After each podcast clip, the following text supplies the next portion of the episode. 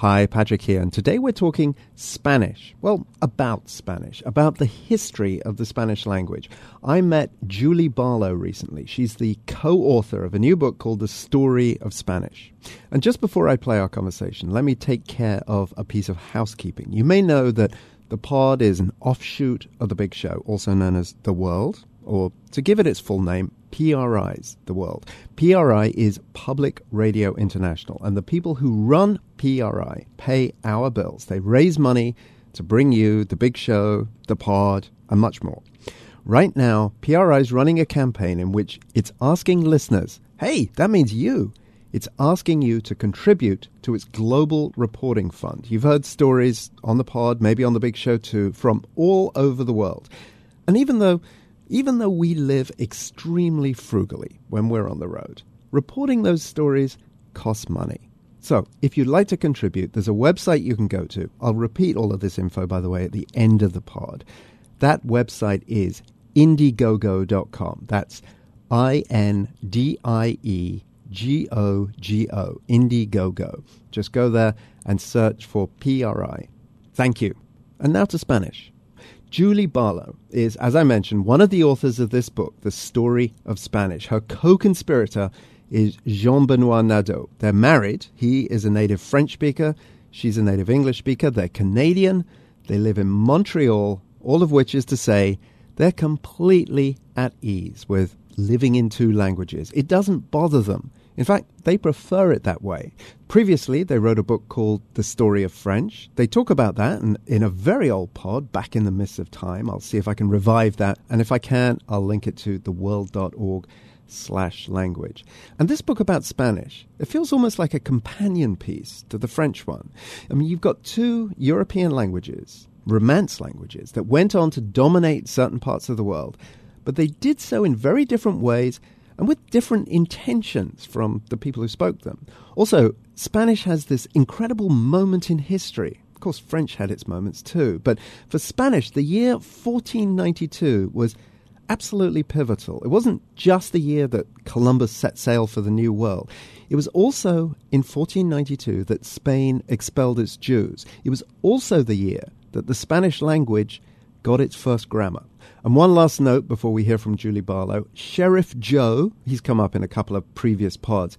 His full name is Joe Arpaio. He's the sheriff of Maricopa County. That's the county that includes Phoenix, Arizona. And though he's been somewhat stripped of his power in recent years by the feds, he made a name for himself with his sweeps and arrests of undocumented immigrants. Okay, now Julie Barlow. And my first question for her was why she and her husband, Jean Benoit Nadeau, decided to write after French about Spanish? We chose Spanish probably mostly because we felt there was a lot of interest in the language. It's a it's a huge language. It's a important language in the United States. It's also, um, frankly, it's we have to learn the languages we write about, and Spanish is a very relatively quick and easy jump from French. I, I learned Spanish to to write this book, and since the language histories are so similar and the structures, the grammatical structures are so similar, they're practically the same. Um, for me, it was an easy thing to do. But it's a language that's all around us. I mean, we live in North America. It's the third language of North America by far. And um, the other reason was that we wanted to spend some time living in the United States, and this seemed like a good excuse to go to the United States. We spent some time living in the U.S. Southwest. I see. And what were you doing in the U.S.? Were you actually writing it or researching it, or we live in a context of, of, of, struggles between a dominant language and a second language. And we didn't feel we could understand that unless we lived the, the same struggle in the United States, unless we lived there. So we picked up and moved to Phoenix, Arizona for six months. I had a fellowship there, and I was sort of working at the university and researching. And curiously, the most interesting thing, that happened to us was that our daughters, who were six at the time, they're twins, we put them in a school that was 70, roughly 70% Hispanic so this for us was incredibly eye opening because we saw how immigrants, I mean, it's very much an immigrant city. And so we saw how the school was functioning. We saw the way that the, that the immigrants have nowhere to go in the United States but to schools for information and orientation. And we saw, we were witness to the mentality around Spanish, which is like, it's like a zero sum game immigrants are convinced that they can't keep their language, they can't teach their kids Spanish, or they won't make it into English United States. And this was like eye opening for us because, of course, it's the opposite in Canada. Everybody wants to learn French. French is an officially recognized language, and it's it, it will get you a job in the government. In the United States, there's there's a similar idea among white people who want their kids to learn Spanish, but the perfectly bilingual Spanish kids are hearing from their parents, you know, English, English, English. Forget your Spanish. And this was mind blowing for us. It was fascinating. Yeah. So you were in you were in Phoenix. Were you there when Sheriff Joe was doing all of his stuff? Well, Sheriff Joe was kind of low profile at the time. It was it was Senate Bill 1070 that came out while we were there. And can you explain well, what that did? That, that was a law, a proposal for a law that was going to give the state powers that are normally reserved for the federal government, which is to arrest and ex- and and send immigrants back back, arrest them for make it a crime to, to be an illegal immigrant or an immigrant without papers in in um, in Arizona. And for for me, hanging around, I mean, I had this coffee group with the mom with the Hispanic moms at the school, and we would we would get together and we'd talk about their issues. And um, I was having this coffee group as this was unfolding and watching what immigrants were trying, how they were trying to make sense of this, and it was just panic. I mean, just panic over the course of the spring, because they were afraid of being picked up and, and sent back to Mexico. Most of the case, the, a lot of their kids had been born in the United States. They were in this crazy like learn English and don't learn Spanish situation, and the parents were like, "What are we going to do if we take them back to Mexico and put them in school in Spanish? They're going to be they're going to be lost." It was it was harrowing to yeah, watch. Yeah, yeah. I mean, we've had stories on both ends of that. In, uh, I went to Phoenix and did, did did some reporting, uh, probably around about the same time, and then we've also had a couple of stories in the podcast about kids who have gone back to Mexico whose parents have either been deported or f- for fear of being deported have gone back to Mexico, and the kids have really struggled with Spanish Yeah, once they go back. It's a disaster for them, apparently. Anyway, so we were there. I mean, this was all the the experience of living inside the community and seeing how things go. I was fascinated by um, the, the idea that people could live in Spanish. And of course, immigrants are criticized a lot for being able to live in Spanish. But, you know, my feeling was um, there's a lot of money in Spanish, and this is one of the ideas in our book. There is a lot of money. There's a big market, and the United States is very much the focus of efforts by other countries to get inside that market, that growing demographic. And, um, you know, I could see that people could live in Phoenix and enjoy life in Phoenix because lots of people were making money selling them products in Spanish. I mean, there were media, there were, there were TV stations and radio stations and newspapers and stores where everybody spoke Spanish, obviously, and in restaurants. So it was very easy. But, you know, people were making a lot of money by making it possible to live in Spanish. It wasn't really the fault of the people. It was a little bit odd to call it a ghetto I mean, it had been created for, you know, reasons that really boiled down to money. But it was interesting. I was part of groups there, half and half groups of Spanish speakers and English speakers. And, you know, I, I discovered that a lot of the, Span- the Hispanics that are learning English had been in the United States for 10 years, living in this kind of comfortable so called ghetto where they could do everything in Spanish. And um, they just get bored of it. and that pushes them out eventually. They just get tired of turning around in this little universe and they want out, you know. And um, it took some of them a long time 10, 15 years. You know, there were re- retired Hispanics that had just decided to learn English. And they were just tired of relying on translators and relying on their grandchildren, and they just decided to make the move. So this was this was uh, this was eye opening as well. You know, to be inside that community, it was really fun. Wow, what an amazing It was great. backdrop to have while you're doing this research and beginning to write this book about Spanish. That's incredible. Yeah. Well, well, let's let's rewind all the way back to the Okay. beginning of Spanish because I was really fascinated. I, I don't think I've ever read a, a history of Spanish before, so this was real. This is quite an eye opener for me. And right at the very beginning, um, you have these great lists of words that you use as ways of explaining the, the various waves of invasion and history in the making in, on the Iberian Peninsula. And, and you start off with a list of words. I think the word puerco is one of them, pork, right? Which is, I think, one of the words that came from pre Roman times. Well, there, there's a lot of Celtic words, cama and cerveza. There's a number of them. A lot of the practical vocabulary um, comes from the, the pre-Roman, early, I guess you would call them, the original native language of, of the Iberian Peninsula. We, when we wrote Story of French, we were amazed at how interested people were in the really early origins. It's fun. It's like archaeology of language, so it's fun to go back to that. there's this ancient history. Um, there are the Phoenicians, of course, who arrive on the peninsula in 1200 BC, I think, who name the Iberian Peninsula, and I can't pronounce it in Phoenician, but it's a word that, that means land of the rabbits, because they're looking around them and seeing all these fuzzy creatures, and they, they're stunned, and they call this, and then that name, of course, gets picked up by the Romans and Hispanicized as Hispania, and so on, and then, and um, I mean, you can look, you could read the book just through the name of the Iberian Peninsula and the different names that, that people use to call Hispanic Spanish speakers in the different areas. It's fascinating, and Germany, of course. You know, I have lots of Spanish speaking friends who had no idea that there was a German empire on the on his the Iberian Peninsula, and many of the names, the common names in in, in Spanish, Fernando, for instance, come from Germanic rulers. Yeah. Yeah. But the, the Visigoths, as they were, were, nowhere near as influential, right, as uh, as the Romans, just linguistically. I mean, the Iberian, I don't know what you would call them, the people who lived there, the Iberian inhabitants during the Roman time, they took what vulgar Latin, and it would be great if you could explain a little Sure. bit about what vulgar Latin is, and they really went to town with it. Well, um, you know, the Visigoths, the reason they didn't leave their language is because they weren't very popular or sophisticated. The Romans, they made it practical and desirable, and this is always why languages are transmitted, right? Like people want to learn the language because it's going to help them get ahead in the society. And the Romans were very good at that. And so they very quickly, I mean, one of the big miracles is how in such a short time they actually managed to turn the whole peninsula more or less into speakers of just different Hispanic dialects at the time, of course. They're, they're not, it's not a language yet. But you know, the Romans had a powerful and interesting and prestigious civilization. They offered incentives to people who, who learned the vulgar Latin, and people very quickly picked it up and dropped their own languages and, and went with it.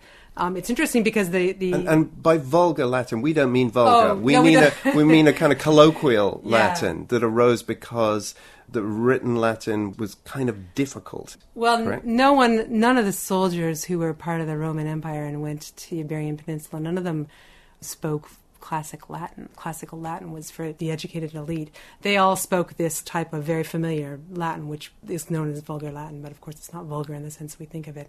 It's vulgar in the sense that it's colloquial, and that was the language that turned into, into Spanish eventually, and French, and all the all the Romance languages. And at one point in time, I don't remember the exact date. I think it's around 1100. uh, Different parts of the Roman, the former Roman Empire, could communicate all together. They were speaking Vulgar Latin, which is kind of amazing to think. Um, and then, of course, each of those languages split up Spanish, French, and Italian split up and developed and were standardized into individual languages. Right, so those vulgar Latins hadn't um, gone their own way completely. So it wouldn't be like uh, a modern day Spaniard speaking to a modern day Romanian. It would be something more akin to, I don't know, various different dialects in, in Scotland or something like that. Yeah, something like that. Okay, and so then the next really big influence on Spanish was uh, the Arabs. The Arabs. And that's where things are very different for Spanish than they are for some of the other Romance languages. Yeah. The, the interesting thing about Arabic was that the country did not end up speaking Arabic. I mean, you, you can imagine that history could have gone a different way and that the whole Iberian Peninsula is Arabic speaking now. Because the Arabs, of course, controlled, you know, m- most of the Iberian Peninsula from 711 to parts of it into the 15th century. I think that one of the key elements in that story is that the Arabs were more or less tolerant of people speaking their dialects. They, they didn't go in and make it impossible or outlaw the, the Romance dialects. One of the interesting dialects that did pop up is a kind of mix of the Roman dialect and of Arabic called Mozarabic. And it was interesting. I was in Spain in June and I was in a cathedral in Toledo, and this dialect disappeared around the 13th or 14th century. And there's still a little um, place inside the cathedral in Toledo where they have ceremonies in Mozarabic, and people still use it. I thought it had completely disappeared. Um, And these are Christian religious ceremonies. Yes, absolutely. And um, you know, you can see in the churches in in Spain, which were built on top of layers of mosques, which themselves had been bu- built on top of layers of, of Roman churches and, and things. It's fascinating to see those layers in Spain. We we opened the book discussing that. I mean, it's just it's it's mind boggling. And of course, the language was also built on these layers of civilization. Okay, so the Arabs are there for centuries and they leave their mark. And then 1492, massive events. that affect Spanish Mm-hmm. in, in sort of major ways. Well, in 1492, you of course have Christopher Columbus who discovers the Americas. I mean, Spanish doesn't become implanted quickly in the Americas by any stretch of the imagination. We chose to go back to the year to speak about the, the exile of the Jews, which which is an amazing event and the first time that Spanish leaves the peninsula and travels into you know everywhere where the Sephardic Jews went, and Sephardic just means Spanish, and um, of course they're in you know Eastern Europe and North Africa. There's the expulsion of the Jews in 1492. There's also the first dictionary of Spanish that's published in 1492. And there's a curious story because the Queen Isabella meets Antonio Nebrija, who, who produced this dictionary, and he presents her with this dictionary. He's an Andalusian scholar. And um, legend is that she said, you know, what's this? Like, why would you write a dictionary of Spanish? Spanish is not a language. And of course, it's not yet. It's still a language that's finding its rules and, and uh, becoming defined. But that's one of the interesting aspects of Spanish that surprised us a lot. French has a reputation, I think, because of the French Academy of being the, the premier language of being defined early in its history. But the Spanish language was defined. Attempts were made to define the, the, the, the grammar much, much earlier than French. I mean, they date back to Alfonso X, King Alfonso X, who is living in the 13th century. His father is Fernando, who finishes off the Reconquista and politically imposes the Castilian rule over Spain. And then his son, Alfonso X, is stuck with this country where all these territories have been pulled together, and you know the Castilians have just rammed down the middle of the peninsula and conquered. And you know you have Arab speak Arabic speakers, you have all these people speaking different Hispanic dialects. And Alfonso X is just like, what do we do now? So he decided that what he had to do was make Spanish everybody speak the same language. And the only way he could do that, and this is interesting because it goes back to what we were saying about the Romans, was to make the language prestigious and interesting. So what does he do? He looks around for what's going on and what's prestigious and interesting in Spain, and of course it's all in Arabic. And he decides to launch this huge project of translating all these Arabic classics into Spanish, which means you have to define the rules of the language so translators have some sort of coherency in what they're doing. And this is like a phenomenal project. And he spends his he spent his whole he was militarily the guy was a disaster, but it, he had this great court. And um, you know you can you can still see some of the places in Spain where he had these all these scholars gathering to work on the language. One of the best pools of labor he had were the Spanish Jews, who of course hadn't been expelled yet, and were often educated and could translate from Greek and from Latin into Spanish, and they also spoke Arabic. So this is going on very early, and, and then it becomes a trend in Spanish to um, define the language, to define the vocabulary of the language, define spelling rules, which is very avant garde in the 13th, 14th, and 15th century. I mean, this is long before the French Academy has been established. Um, and of course, you know, everyone's coming to Cordoba at this time in history to read Greek and Latin texts who have been brought by the Arabs because the Arabs had them. And then this influence is spreading to the rest of Europe. And so Spain is really the center, the intellectual center of Europe at this point, thanks to this particular Spanish king who decides to make it his project to translate everything and create a language. Just back to the, or rather forward again to the expulsion of the Jews. What was the effect linguistically? What was the effect on the Spanish language? There was no effect on the Spanish language per se. I mean, the Jews carried their their dialect, which became different dialects everywhere they went, mostly called Ladino, and that language spread and be, you know remained in use until quite recently. You still will hear Ladino in Israel, and I believe in Bulgaria was one place where where Ladino lasted a long time because most Ladino speakers were wiped out during the Holocaust, and Ladino made it easy to identify Jews during the Holocaust if they were speaking Ladino. But it, I think what interested about the idea was, first of all, that Spanish left very early in its history. It left the, the peninsula. And second of all, that it was kind of a missed opportunity for Spanish. I mean, nothing came of it.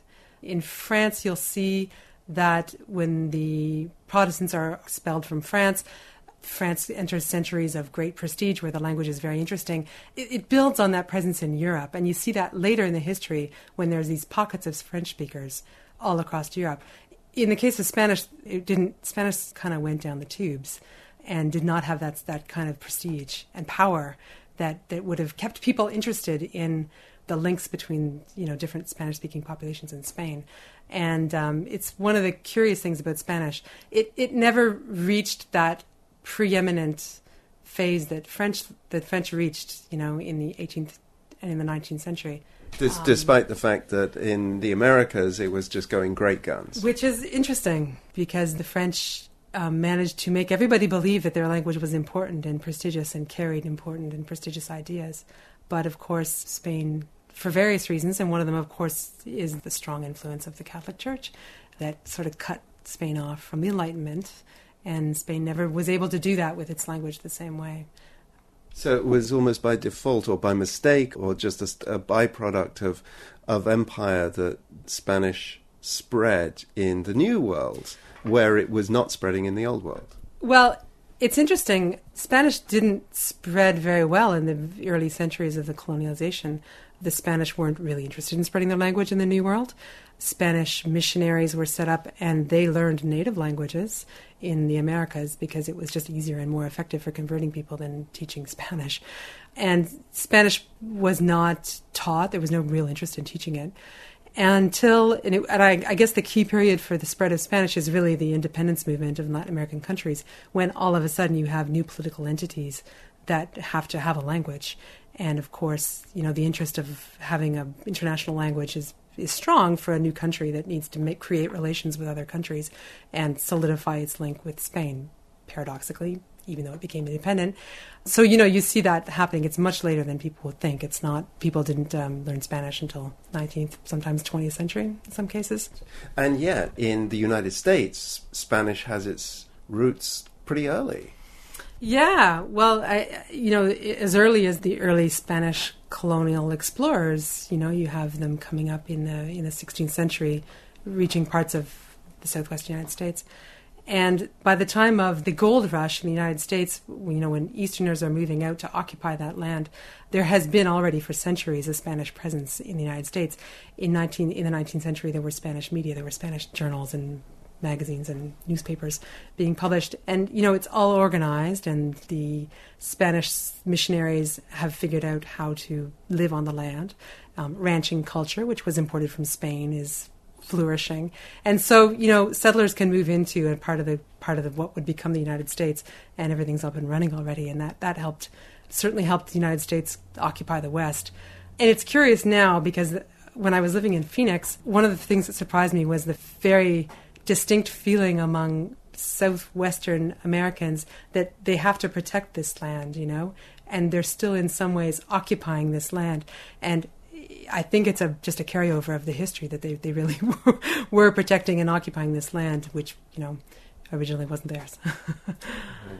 You mentioned you mentioned the desire early on in Spanish in Spain to set rules for translation and codify the language so that translation mm-hmm. could function. That's taking place again, right now in the Americas, in the right? United, in the United States. In the United States. Yeah. Tell me about that. It, it's one of the ideas that we got very early in the book was that Spanish was growing and becoming an important language in the United States, and that the United States itself was becoming an important Hispanic country. And so we began exploring that idea and looking into you know Spanish language exports. We met a cultural attaché in, in Los Angeles who from Spain who said, you know, we really want into the United States. We're doing everything we can to get into this to this market. And then we started looking at how, how the language was unfolding and how the United States, what kind of Spanish they were using, whether they would you know use Mexican Spanish or use Spanish Spanish as a language for writing and documents. So we stumbled upon the story of the Academia Norteamericana de la Lengua, which is the Spanish Academy of the United States. And it's the last of the many Spanish academies that were f- established in the Spanish speaking world. And one of the principal reasons that the United States needs an academy is because the United States does produce a lot of exports and translation for the Spanish speaking population in the United States. And to do so, you need to have some sort of common standard. So they are developing, this academy is working on a set of rules that are going to be basically American Spanish. And one of the big reasons they have to do that is, is of course, because translators need to know what to refer to in order to produce documents that are coherent and that use the same vocabulary.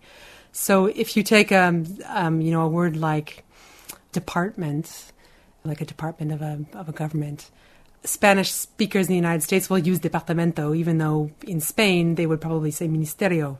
Um, so there's lots of examples of words like that that have become standard American Spanish and aren't exactly Spanglish. They're words that everybody uses and everybody understands. So the Academy's job is to decide between what is standard and recognizable and useful and should be kept as American Spanish and what, what is Spanglish. That's very interesting because presumably there's influences, firstly, from all of the different Spanish speaking Latin American countries, and yet also there's the influence of American culture. It's American English, and there's no way there's no way around it. I mean, I mean, you know, you you don't have to think very carefully to realize that anybody who speaks Spanish and lives in the United States is still inundated with English vocabulary all day long, and um, you know, it becomes very familiar. They use it together, and then it just becomes part of part of what the language is. Um, yeah, it is. It's interesting. Speaking as someone who grew up in a country where language is discussed a lot, where there are two official languages, well, language is more than discussed a lot. It's debated, I think, from American points of view, almost ad nauseum. I don't mind. I do a podcast on language, but I think most Americans look up and they just throw their arms up and say, oh, thank goodness we don't have that problem. Uh, you know, we're, we're, monolingual and let's keep it that way. Let's, get, you know, and I wonder whether you brought some of that Canadian sensibility to bear on this story of Spanish, and in particular on Spanish now in the United States. To be very honest with you, I'll come back to the Canadian angle in a second. But anybody who lives in a perfectly bilingual environment would have brought what that brought to our book. And I was amazed in, in Phoenix, Arizona, which is very bilingual. I was amazed at how similar the issues were and how similar the feeling is to be in such. I mean, one of the reasons that Phoenix was fun for us was that it really is bilingual, and you see this sort of craziness of code switching and, and back and forth between languages, and you know, it generates a kind of humor that's really interesting too. And I, I got to say, it was really fun. Um, the big difference, of course, is that in Canada, our second language is an official language. And um, I don't know where I'm going with this, really. what does it mean to be, to be Canadian? Well, I think you know what you you come from a country that's not actually at war over its languages. It's got it's got these two like okay, there are it, it, it has its it, it has its moments, but you know you have a country that has two languages. There are considerable tensions around that, but nonetheless, the country kind of functions. And does that mean that? You can see what is taking place with Spanish and the status of Spanish in America in a slightly different way from perhaps the way that a lot of Americans would. I guess that the idea of having two official languages doesn't freak us out. And it does really freak Americans out. The idea that Spanish would be enshrined and given given official status. To most Americans, it feels like an endorsement of immigrants who don't learn English. And of course, the two languages don't play that role at all in Canada. French, because it's been given official status, it's become a tool of social promotion. And we know that we can, that if we learn French, that we are going to have an easier time finding work, especially, you know, high paid work that, that, that's done by people with education. Um, so, you know, parents are flocking to get their kids into these bilingual programs. The curious thing about what's going on in the United States is that parents know that that's true of Spanish as well. But I don't know why the, the, the block at becoming an official language is there. It's for political reasons, it's because of a different dynamic around immigration. To be fair, you know, immigration, since the United States is lined up against Latin American immigration, can feel like a threat to, to Americans. Canadians up here, we don't really have anything to worry about from that perspective.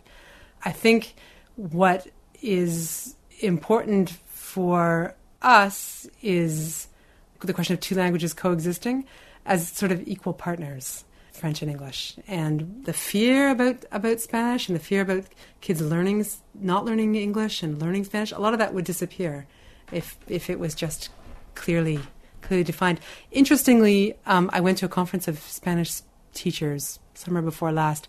And of course, language teachers are always worried about promoting studying language because it seems they seem to fear all the time that people are studying languages less and less. I don't know if that's exactly the case in the United States, but you know they're looking for ways to to promote Spanish, and I couldn't help but think you know it would help a lot if it was a official language of the United States, and there was some funding attached to promoting it. You know because they're sort of up against the wall. It's like they're working in the shadows somehow trying to teach a language that politically comes under attack so often. It's odd. Of course, French does too in Canada, but for different reasons. Yeah, I mean, the chances of Spanish becoming an official language and promoted by the government, as I said, just Zero. absolute zero. Yeah, zero, I think. Zero, I think. One of the reasons we like to write books about language is that languages, of course, are their own universe with their own references and their own history and their own prejudices, even. And they're just, they're, you, you, learn a different language and you enter a different world and you learn a whole bunch of things that are new and can't come from translating your old world into your new world. And I think that's what's exciting about, about learning a second language. And it's exciting about writing a book about a second language, a language like Spanish, you know, that was a discovery for me, is that I entered a world where everything was new. The history was new. The way of thinking about the language was new. I was amazed to learn, having come from a, you know, more or less a French background here. It's my second language, but I'm sort of imbued with the culture of thinking about French. That French is a language that's controlled by one country, and Paris sets the standard, and everybody seems to respect that. There are dictionaries of different kinds of languages that, that in different countries, but the standard language is considered, you know, the home office is Paris, and Spanish is completely different. Spain was overcome numerically by its own empire, and it very quickly in its history learned to share control of the language. So the Royal Academy in, in Madrid creates its standard by taking into consideration all the Spanish that's spoken throughout the Spanish speaking world. And that's just phenomenal. And that changes the way everybody thinks about the language. I asked professors in universities while we were researching what they considered the most prestigious, like what was the Spanish that everybody wanted to learn. And they just looked at me like blankly, like there's no better accent in Spanish, especially in the United States, where people come speaking all different kinds of accents. It's very much a language about sharing control and about diversity. And it's the first thing off people's lips when they talk about Spanish is diversity. Curiously, French is spoken in amazingly different ways in amazingly different places. You know, every country in the world has French speakers. But the French really downplay that aspect of the language because the idea of the language is that it's a hierarchical, centralized tongue that's controlled, and otherwise it wouldn't work, you know. Whereas Spain and the, and the Spanish language are shared throughout the Spanish speaking world, um, and it works marvelously well. and, you know, I never would have realized that the thinking could be so different had I not ventured into that world. And it's not the same as English, because English is a language that we pretend is not controlled at all.